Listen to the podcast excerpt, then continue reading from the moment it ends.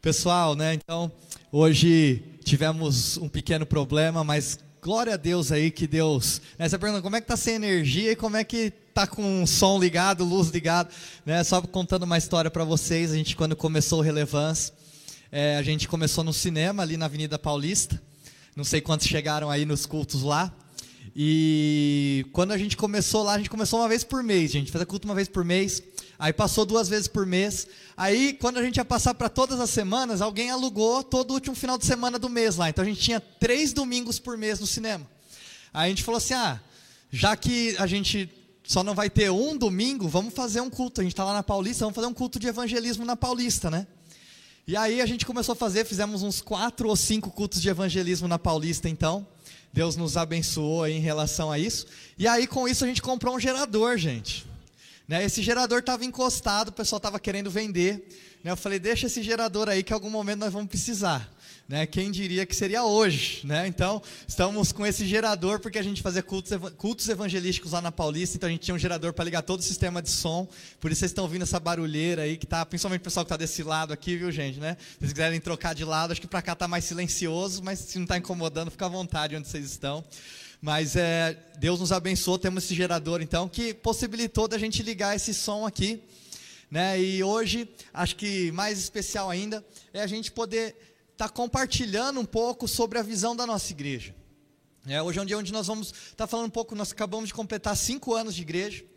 Né, foram cinco anos muito turbulentos, como eu falei, começamos com culto uma vez por uma vez por semana, uma vez por mês, e aí depois foi aumentando. Quando fomos fazer culto semanal, aí entrou pandemia, tivemos aí enfrentamos quase dois anos de pandemia aí somados tudo, né? E aí viemos para cá, mudamos. Esse é o primeiro ano que a gente está tendo assim uma, um calendário que a gente conseguiu se organizar antes e estamos aqui. Mas tem um estudo né, que fizeram de igrejas que eu achei muito interessante. É que eles falam que uma igreja, ela é considerada uma igreja que se estabeleceu depois de cinco anos que ela nasceu. Se a igreja sobreviveu por cinco anos, provavelmente eles já consideram ela uma igreja estabelecida.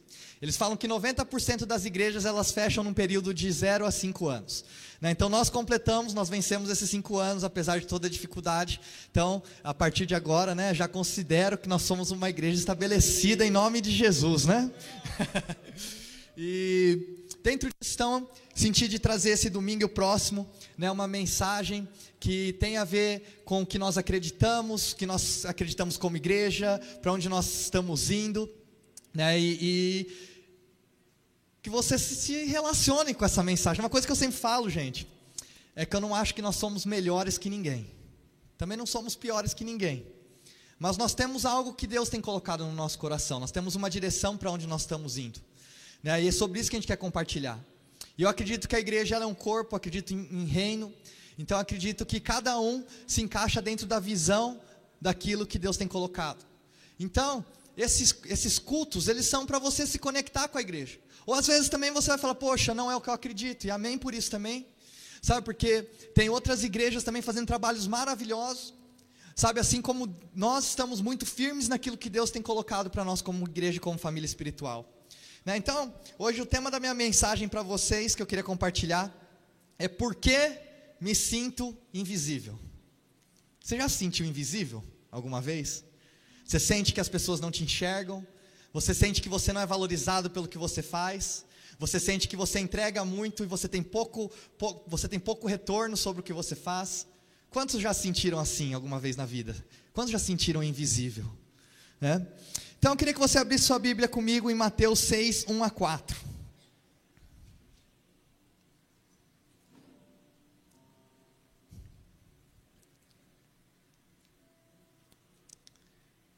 Mateus 6, de 1 a 4. Enquanto você abre aí a sua Bíblia, hoje eu quero falar um pouco sobre nós sermos visto, vistos.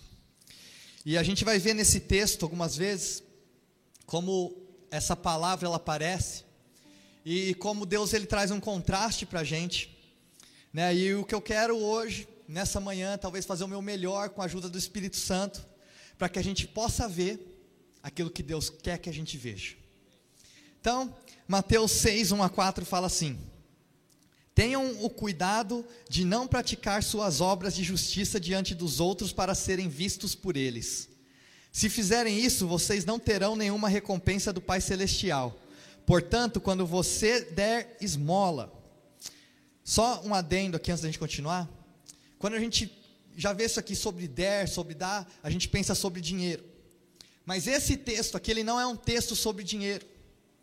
O que Deus está usando nesse texto aqui, Ele está usando um veículo de dinheiro para falar sobre motivação para falar sobre intenção do seu coração. Então ele vai falar sobre dar, ele vai falar sobre oração, ele vai falar sobre jejum, e ele fala: faça essas coisas. Mas ele disse: não faça para ser visto. Faça essas coisas, mas não faça para ser visto. Continuando, então, portanto, quando você der esmola, não anuncie isso em trombetas, como fazem os, os hipócritas nas sinagogas e nas ruas, a fim de serem honrados pelos outros.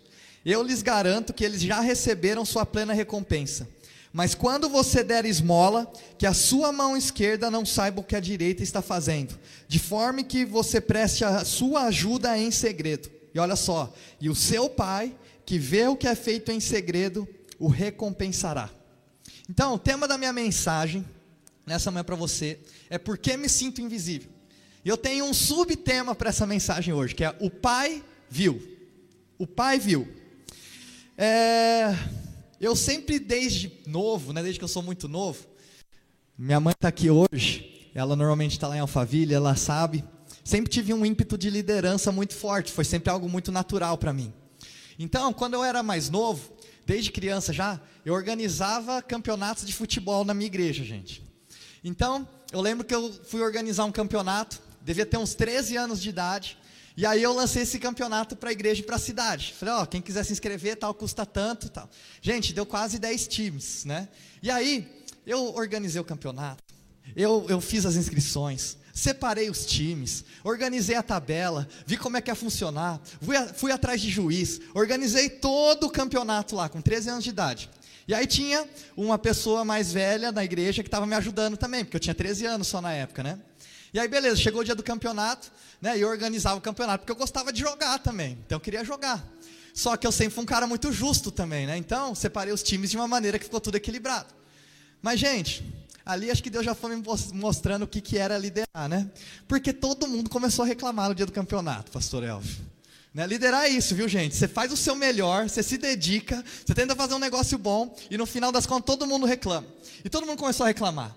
E começou a reclamar que o time que estava não estava legal. E começou a reclamar que achava que o formato não estava bom. E começou a reclamar do juiz. E começou a reclamar que demorava muito um jogo. Pô. Enfim, gente, foi uma reclamação toda só. Eu com 13 anos de idade tendo que aguentar aquilo lá tudo. E aí eu lembro que eu não consegui nem jogar, gente. Eu nem joguei esse campeonato. Tanta reclamação que teve. E aí eu organizei tudo.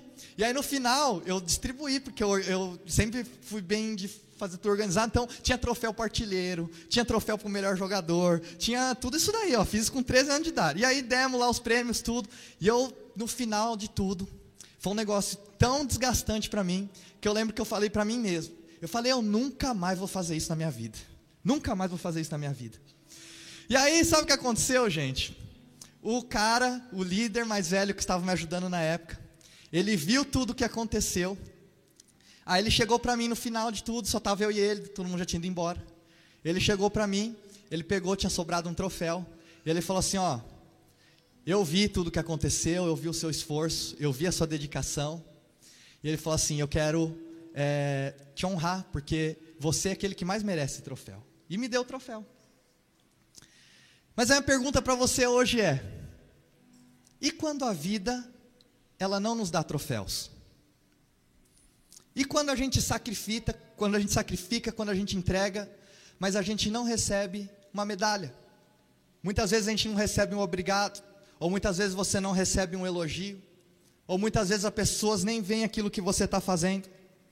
Jesus, nesse trecho aqui, ele faz uma distinção. E quantos sabem que existe uma distinção? Porque existe uma distinção entre aquilo que Deus vê e entre aquilo que as pessoas veem. Você já reparou, né, que o mundo ele costuma dar troféus pelas coisas erradas? O mundo ele costuma distribuir troféus pelas coisas erradas. O mundo ele vai dar troféus por coisas que são vistas. Mas nós temos um Deus que celebra aquilo que não é visto. E essas coisas elas entram em conflito no nosso dia a dia. O nosso rei, ele é rei de um reino onde o que não é visto normalmente é mais importante do que aquilo que é visto.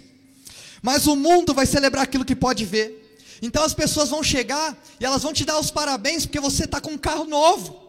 Porque o carro novo as pessoas podem, podem ver. Mas ninguém vai chegar para você e vai te dar o parabéns pela sua paz. Ei, Silas, parabéns pela sua paz, cara.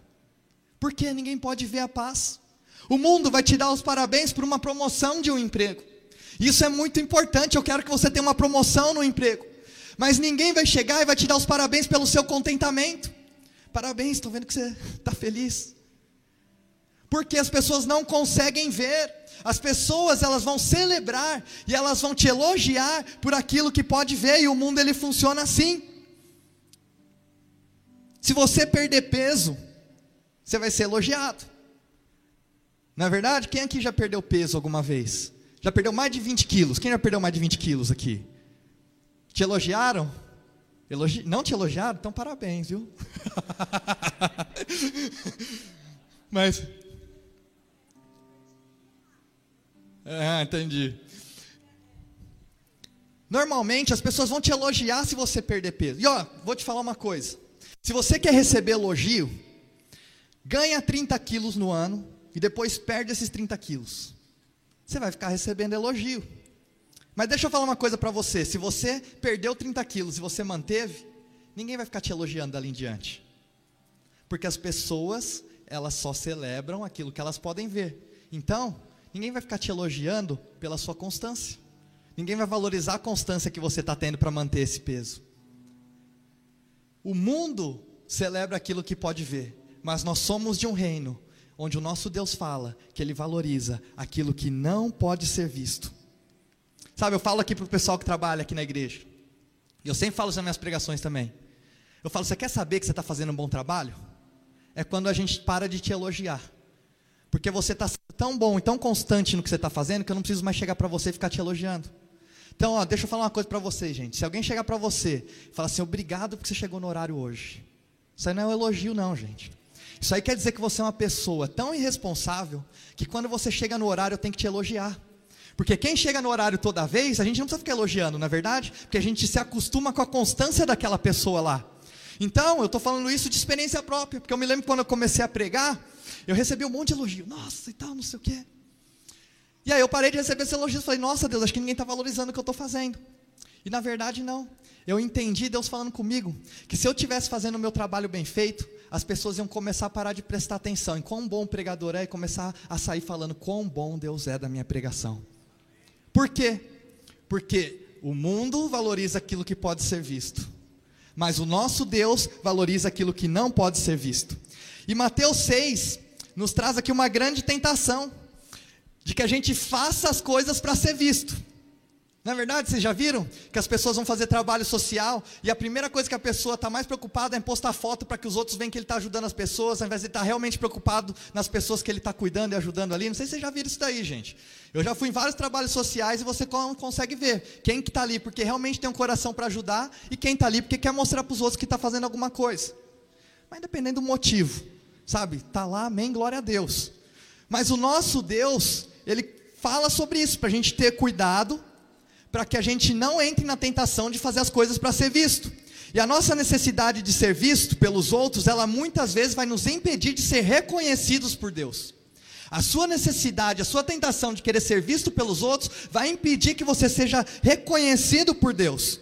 Sabe, a, a minha. Não é, não é, que Deus não te conhece, Deus te conhece, Ele é o único que sabe tudo sobre você. Mas olha só o contraste que ele nos dá em Mateus 6,1. Ele fala: tenha cuidado de não praticar suas obras de justiça diante dos outros para serem vistos por eles. Se fizerem isso, vocês não terão nenhuma recompensa do Pai Celestial. Quantas coisas será que na minha vida ou na sua vida a gente faz para ser visto? A gente faz para que as pessoas possam ver. Eu vou falar para vocês: não existe sentimento pior do que invisibilidade. Não existe sentimento pior do que rejeição. Não existe. Falam que a rejeição é algo tão forte que ela trabalha no cérebro no mesmo lugar onde a dor trabalha, então é o mesmo sentimento de dor física.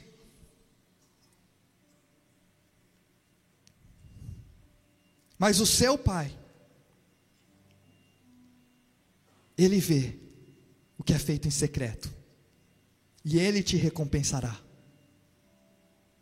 Porque nós não somos cidadãos desse reino que celebra e elogia somente aquilo que pode ser visto, mas nós somos cidadãos do reino de Jesus. E essa mensagem hoje é para você que talvez já se sentiu ou você se sente desprezado, é para você que se sente invisível, é para você que sente que as pessoas não te notam, é para você que se sente muitas vezes insignificante, é para você que se sente desvalorizado, é para você que se sente que você não é nada, porque nesse reino o que não é visto normalmente é aquilo que tem mais valor. Sabe? A gente está aqui hoje e graças a Deus a energia voltou. A gente pode ver a energia? Não, vocês podem ver esse púlpito aqui. Você tira esse púlpito aqui, que você vai conseguir continuar me ouvindo, porque eu vou continuar falando para vocês. Agora, se algo que a gente não pode ver, que a energia cai, poucos aqui vão conseguir me ouvir. Porque normalmente aquilo que não é visto tem mais valor. Mas a multidão, ela sempre vai valorizar e vai aplaudir as coisas erradas. Então a multidão vai falar Barrabás, Barrabás, Barrabás. Sabe, a multidão, ela sempre vai valorizar o talento acima do caráter. Então, se você for caminhar em direção aos aplausos da multidão, se é nessa direção que você está caminhando, e se é isso que você está esperando, os aplausos da multidão normalmente vão te levar para um precipício. Por quê? Porque a multidão normalmente valoriza aquilo que pode ver, mas nós temos um Deus, nós fazemos parte de um reino que fala para nós que aquilo que acontece em secreto tem muito mais valor do que aquilo que as pessoas podem ver. Aquilo que está no teu interior tem muito mais valor do que aquilo que você mostra no seu exterior. Sabe? A, a, aquilo que você carrega dentro de você tem muito mais valor do que o carro que você anda. Sabe? A paz que Deus quer te dar, ela tem muito mais valor do que o apartamento que você mora. Por quê? O nosso Deus está nos ensinando, Ele nos criou, Ele criou todas as coisas, e Ele está falando para você: mais importante do que os aplausos é aquilo que está dentro de você, aquilo que tem mais valor.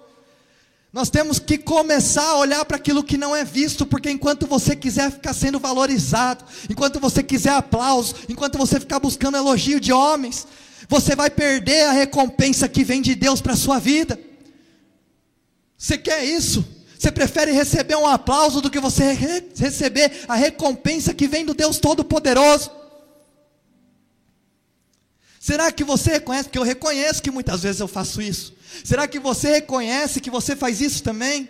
E você muitas vezes está desanimado, desmotivado e cansado porque você tem esperado por aplausos, sendo que Deus está falando que Ele está vendo tudo aquilo que você está fazendo.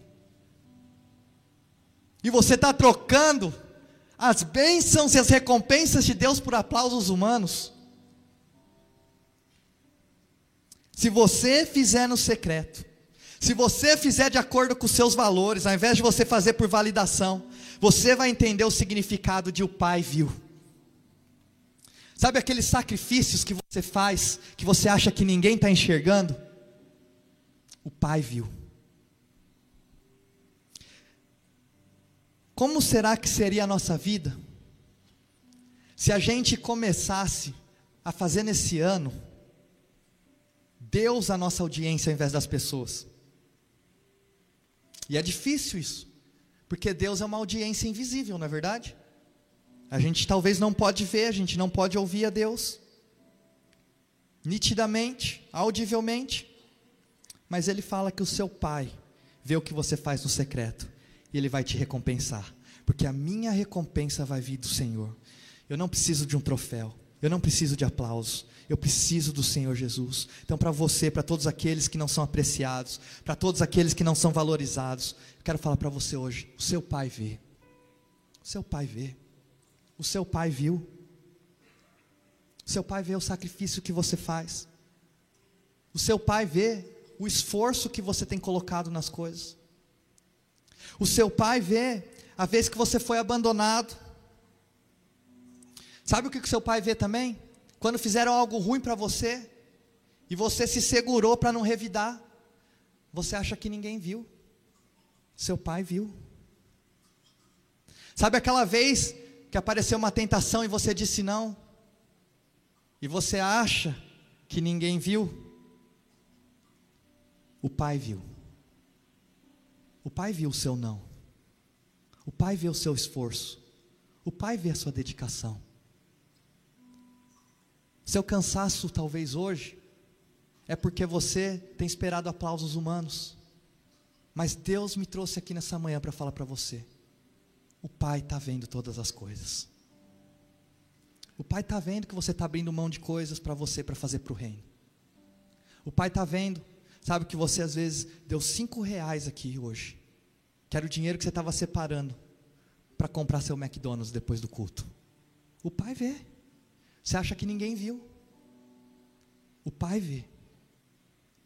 E o Pai que vê aquilo que você faz no secreto, Ele vai te recompensar. Essa semana, eu quero te ajudar a te libertar.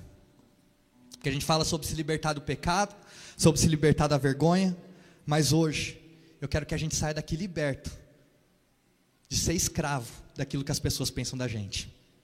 Não é que a gente vai ignorar o que as pessoas pensam de nós. Mas o que eu quero é que você saia daqui entendendo que você não vai ser mais controlado por aquilo que as pessoas pensam de você. A gente não pode ficar correndo em direção à multidão. A gente não pode ser controlado pelos aplausos da multidão. Você não pode ser controlado pelas ideias culturais de sucesso e depois você ainda esperar receber a afirmação que só pode vir de Deus. Hoje é o dia que você vai entender a verdadeira audiência que você tem que agradar. Não é uma audiência externa. Não é porque ninguém vai bater palma para você. Sabe que as pessoas só vão bater palma para aquilo que é visível. Mas se você entender que existe um Deus, existe. Ah, temos mais 10 minutos de gerador aqui, gente. Eu vou acelerar então. Para a gente poder ter tempo aqui, senão vai acabar.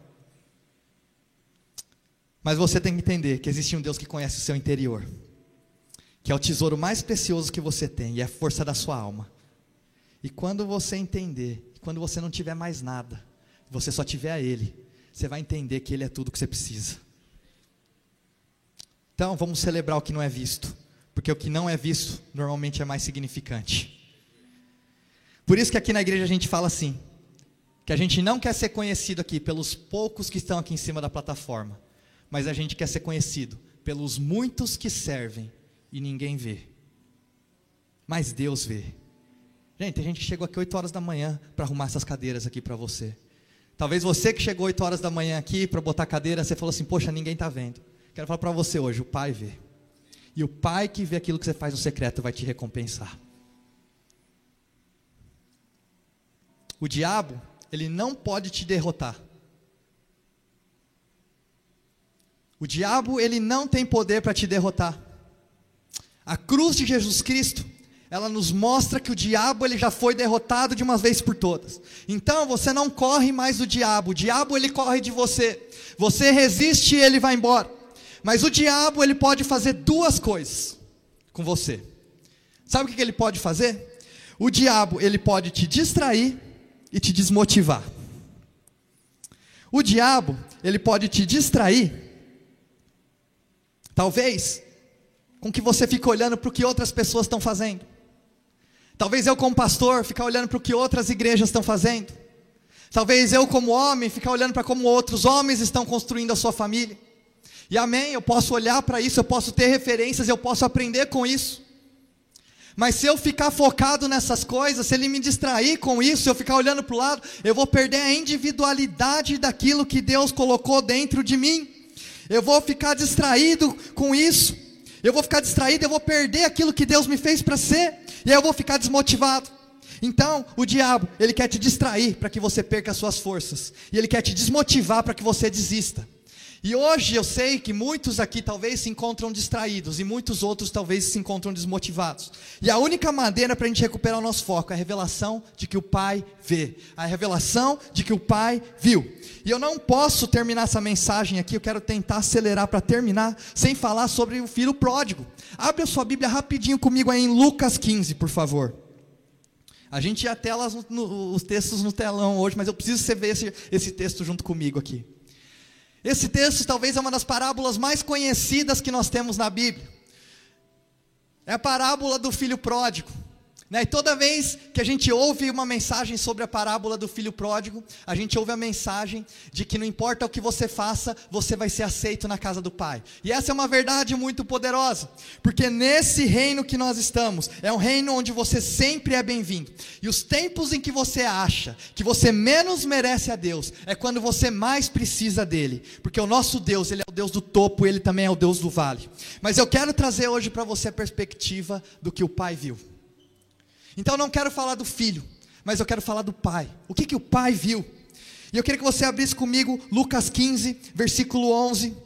Fala assim: Jesus continuou. Um homem tinha dois filhos. O mais novo disse a seu pai: Pai, quero a minha parte da herança. Assim ele repartiu a sua propriedade entre eles. Olha só que interessante, eu nunca tinha reparado no eles aqui. Ou seja, o pai então, ele deu a herança tanto para o mais novo quanto para o mais velho. O mais velho também recebeu a herança aqui. E o mais velho recebeu dois terços, porque pela lei judaica o mais velho recebia mais. O mais novo recebeu um terço, mas o mais novo foi embora. E continuando. Não muito tempo depois, o filho mais novo reuniu tudo o que tinha e foi para uma região distante. Lá desperdiçou seus bens vivendo irresponsavelmente. Depois de ter gasto tudo, houve uma grande fome em toda aquela região e ele começou a passar necessidade. Por isso foi empregar-se com um dos cidadãos daquela região, que mandou para o seu campo a fim de cuidar dos porcos. Ele desejava encher o estômago com as vagens de alforrobeira que os porcos comiam, mas ninguém lhe dava nada. Então, quer dizer, ele estava se alimentando daquilo que na verdade não sacia, ele estava comendo daquilo que não sacia, ou seja, ele estava olhando, e ele estava dando like, e ele estava curtindo, e ele estava dando repost, e na verdade tudo aquilo que estava no feed dele, que quer dizer se alimentar em inglês, na verdade só estava deixando ele com mais fome, porque o que as pessoas mais celebram é normalmente aquilo que menos satisfaz, e ele chega ao ponto que é a hora que a gente chega hoje, que a gente chegue hoje, de entender que nunca vai vir de fora, só pode vir de dentro. Talvez você está esperando hoje alguma coisa de alguém que essa pessoa nunca vai poder te dar. Talvez você está esperando alguma coisa da igreja que a igreja nunca vai poder te dar, porque nunca vai vir de fora, só pode vir de dentro. Enquanto você não entender isso, você vai ficar correndo na direção errada e você vai ficar esperando aplausos de pessoas, ou você vai ficar esperando elogios por aquilo que você está fazendo, sendo que Deus está falando assim: faz no secreto, que eu vou te recompensar. Tem que ter uma fonte tem que vir do Espírito. Sabe, não vai vir dos amigos, não vai vir dos familiares, não vai vir do seu líder. Eles podem ser um condutor, mas eles nunca vão ser a fonte. E quando ele entendeu, quando o rapaz, o jovem entendeu, ele percebeu que o pai dele tinha tudo o que ele precisava, o pai dele tinha o que ele estava com fome, o pai dele tinha aquilo pelo qual ele estava desesperado. Temos um mundo, nós temos e nós, nós vivemos num mundo que anseia por aquilo que nós carregamos, mas se a gente ficar agindo e buscando o que o mundo busca, a gente não vai conseguir celebrar com totalidade aquilo que nos foi dado de graça. E aí no versículo 17 ele fala assim: caindo em si, ele disse: Quantos empregados de meu pai têm comida de sobra, e eu aqui morrendo de fome? No versículo 18: E eu me porei a caminho e voltarei para o meu pai, e lhe direi: Pai, pequei contra o céu e pequei contra ti. Sabe uma coisa interessante? Que eu já vou entrar no último versículo para a gente encerrar isso aqui. Mas uma coisa interessante é que nunca fala que o menino se arrependeu, falava só que o rapaz estava com fome. Uma vez veio uma pessoa para mim e falou assim: Ó, é, não querendo julgar, né, ou seja, né, já sei que o cara vai vir com alguma coisa ruim, né, já dá para entender o que a pessoa vai vir falar, né? Não querendo julgar, mas ele falou: Aí na relevância tem muitos pecadores, né? Aí eu perguntei para ele assim: ah, é, você quer vir também? Ele falou: ah, porque eu sei de gente que vai lá na igreja porque fala que lá tem mulher bonita.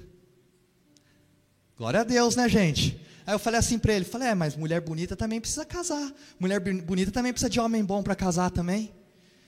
Sabe por quê? Porque o jovem, ele não voltou para casa porque ele se arrependeu, o jovem voltou porque ele teve fome.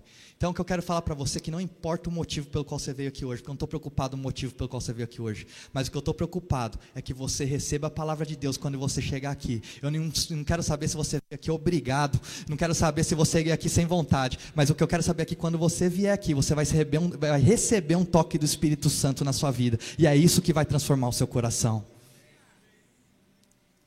Porque Deus não é contra a fome, não, gente. Mas Ele fala assim: do que, que você está com fome? Porque talvez você está com fome daquilo que nunca vai ser satisfeito. Aí, meu irmão, você vai se sentir rejeitado, você vai se sentir desprezado, você vai se sentir desmotivado, você vai se sentir distraído. Mas se você tiver fome e sede de justiça, vai vir de dentro aquilo que te sacia. E olha só, a gente fica esperando para ser visto, mas a gente acaba nunca sendo verdadeiramente conhecido pelas pessoas. A gente é visto, mas a gente não é conhecido, porque a gente só fica mostrando para os outros aquilo que a gente acha que é aceitável. Mas todos nós precisamos de uma família para pertencer. É tão importante ter uma família para pertencer, seja que você tenha 5 anos de idade, seja que você tenha 15 anos de idade, seja que você tenha 30 anos de idade, seja que você tenha 60 anos de idade, todos nós precisamos de uma família para pertencer. E olha só no versículo 19, lê comigo aqui isso aqui, só para a gente encerrar essa mensagem.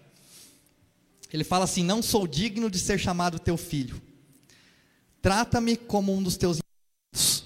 A seguir, levantou-se e foi para o seu pai.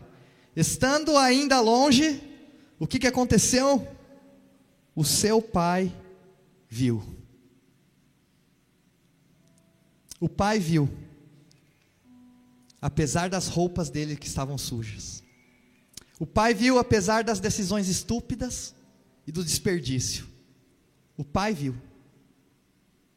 Deus ele me trouxe essa mensagem nessa manhã para falar para você que Deus vê. E o pai foi cheio de compaixão e correu até ele. Um homem rico não faz isso na cultura judaica. Mas o pai viu. O pai viu o filho. O pai ele olha para você hoje e ele vê um filho, ele vê uma filha. Apesar de todas as máscaras e camadas que a gente carrega, o pai consegue ver você. A palavra do Senhor para você hoje é o pai viu. Ele viu os erros que você cometeria antes de você cometer e mesmo assim ele te chamou. O pai viu os pecados que você cometeria, mesmo depois de perdoado, e mesmo assim ele perdoou. Quando o pai, ele olha para você, ele não vê as decisões ruins que você tomou até hoje. Mas quando ele olha para você, ele vê a morte do seu filho, ele vê a retidão de Jesus Cristo. Ele não te vê pela lente dos seus erros, mas pela lente do trabalho consumado de Jesus Cristo na cruz. Será que você hoje tem fé para celebrar o que a gente não pode ver? Deus, ele vê coisas que as pessoas não veem em você. Deus vê coisas em você que nem você mesmo consegue enxergar em você. Mas eu quero que você consiga enxergar o que o Pai viu. Porque muitas vezes a gente ouve tanto que as pessoas falam sobre nós, ou a gente ouve tanto aquilo que nós mesmos falamos para nós mesmos que a gente não consegue mais enxergar o que o Pai vê na gente. Essa semana mesmo eu passei por uma crise. Tava, compartilhei com a minha esposa, com a Nicole. E eu passando pela crise, eu falando assim, Deus, eu acho que eu não consigo. Eu acho que eu não sou capaz o suficiente. Deus, eu não sou perfeito, eu erro. Deus, muitas vezes eu não sei o que fazer. Eu falei, por que eu, Deus? Ou se não é eu, também coloca outro. E eu comecei a me questionar. E eu falei, Deus, o que, que você vê em mim? Eu não sou perfeito, eu não sou especial. E eu não ouvi uma voz. Mas eu tive um sentimento. E aí quando eu estava perguntando para Deus, Deus, o que, que você vê em mim? Eu senti Deus me falando. Eu vejo a mim mesmo eu entendi que todos nós carregamos um pedaço de Jesus, um, um pedaço daquele corpo que foi colocado lá naquela cruz. Quando Jesus ele nos escolhe, quando Jesus ele nos chama, ele não está chamando só você, ele está chamando a Ele mesmo, porque você carrega a essência de quem Ele é dentro de você. E no momento que você conseguir enxergar, além dos padrões de atitude, de pecado e de escravidão, você vai conseguir enxergar a pureza e a capacidade que existe dentro de você através de Jesus Cristo. Se você sair com a revelação hoje daqui, que eu sou um filho de Deus, talvez a próxima vez que o diabo tentar te distrair ou te desmotivar, falando que você não é valorizado, falando que as pessoas não enxergam o que você carrega, você fala para ele assim: Eu não estou fazendo isso para ninguém, mas o meu pai que vem em secreto, ele vê, e a minha recompensa vai vir dele. Se a gente entender isso, gente, eu garanto que nos próximos 10 anos nós vamos ser uma igreja saudável. Porque a nossa audiência aqui não vai ser as pessoas, não vai ser o pastor, não vai ser o nosso líder, não vai ser a pessoa que você quer que te elogie, porque se você quer receber elogios e aplausos, do mesmo jeito que talvez é fácil receber, do mesmo jeito é fácil de perder também. E aí a hora que você não tiver mais, você vai fazer o quê? Mas existe alguém que vê tudo, tudo, tudo e conhece tudo dentro de você. E se você entender que é Ele que você precisa agradar e que Ele vê todas as coisas, gente, essa é a igreja que eu sonho para nós. É uma igreja que tem Jesus como audiência, que tem Deus como audiência. Eu vou pagar o preço no secreto. E mesmo que ninguém estiver vendo, eu vou fazer. Porque o meu pai que vê no secreto é aquele que vai me recompensar. Eu lembro uma vez a gente foi começar uma reunião de oração, uma época eu senti que a gente precisava ter um tempo de oração. E aí eu compartilhei com os pastores da igreja e os líderes, e eu falei assim, gente, eu vou começar a orar todo dia das 11 à meia-noite lá na igreja. E eu falei assim, quem quiser ir pode vir junto. Eu falei assim, eu senti de orar. Eu senti que precisava orar. E o que eu falei para Deus, Deus, se eu for sozinho eu vou orar. Porque eu não preciso que os outros vejam que eu estou orando, eu não preciso que os outros venham comigo para orar. Se o Senhor falou para mim orar, eu vou orar. E aí eu fui. Glória a Deus, veio muita gente da igreja junto comigo. Mas olha, eu garanto para vocês que o meu sonho é que a gente possa ser conhecido, não pelas poucos que estão aqui em cima desse palco. Sabe, que em nome de Jesus, Sabe, que o Léo seja um cara reconhecido aí pelo que ele faz, a Mari seja reconhecida. Tivemos um tempo de louvor incrível. Sabe, mas mais conhecidos do que talvez o nome deles vão ficar. Que a gente seja conhecido como uma igreja. De muitos que servem e ninguém vê. Mas Deus vê. Porque se a gente for essa igreja, nós não vamos ficar preocupados com o que as outras igrejas estão pensando da gente. Nós não vamos ficar preocupados com o que os outros estão pensando de nós. Mas nós vamos ficar preocupados o que, que Deus está pensando da gente. O que, que Deus vê quando Ele olha para o relevância. O que, que Deus vê quando Ele olha para você. O que, que Deus vê quando Ele pensa em você. Meu irmão, isso eu não sei responder não.